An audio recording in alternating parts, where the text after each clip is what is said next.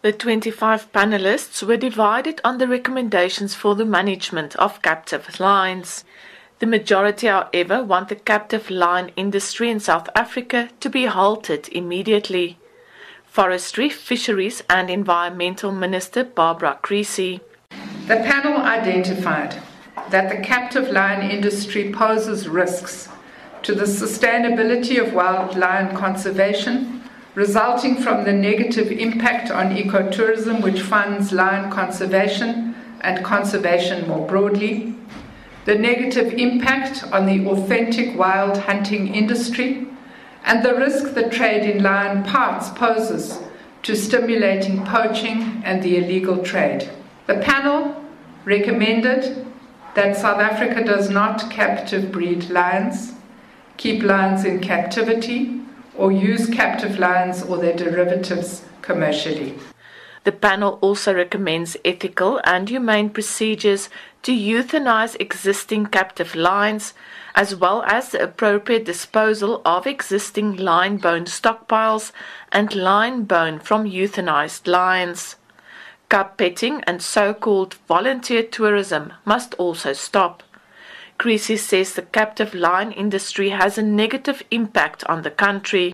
The panel identified that the captive lion industry poses risks to the sustainability of wild lion conservation, resulting from the negative impact on ecotourism, which funds lion conservation and conservation more broadly, the negative impact on the authentic wild hunting industry, and the risk the trade in lion parts poses to stimulating poaching and the illegal trade. Owner of the Mystic Monkeys and Feathers Zoo outside Pretoria, Krista Simon, offers lion interaction with visitors.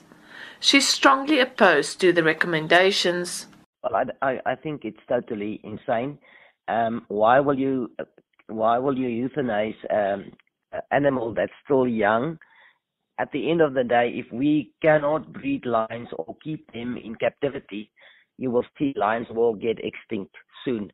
Recommendations to retain the ban on international trade in rhino horn elicit similar strong comments from commercial rhino farmers. One such, Barry York, says the panel's decision to keep the status quo will not ensure the conservation of the species.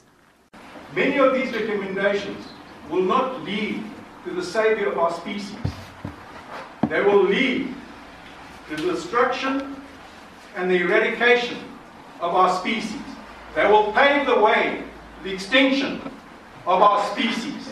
We need to change the way we are doing business and don't talk to us as being partners. But the majority of people who own and pay for the protection of the rhino are the people who want a pro trade agreement.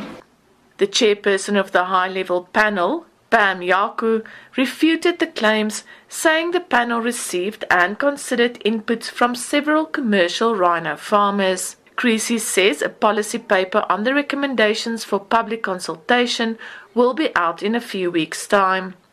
A white paper on biodiversity management, which will contain the final recommendations of the panel, will take about a year to complete. I am Lila Magnus in Pretoria.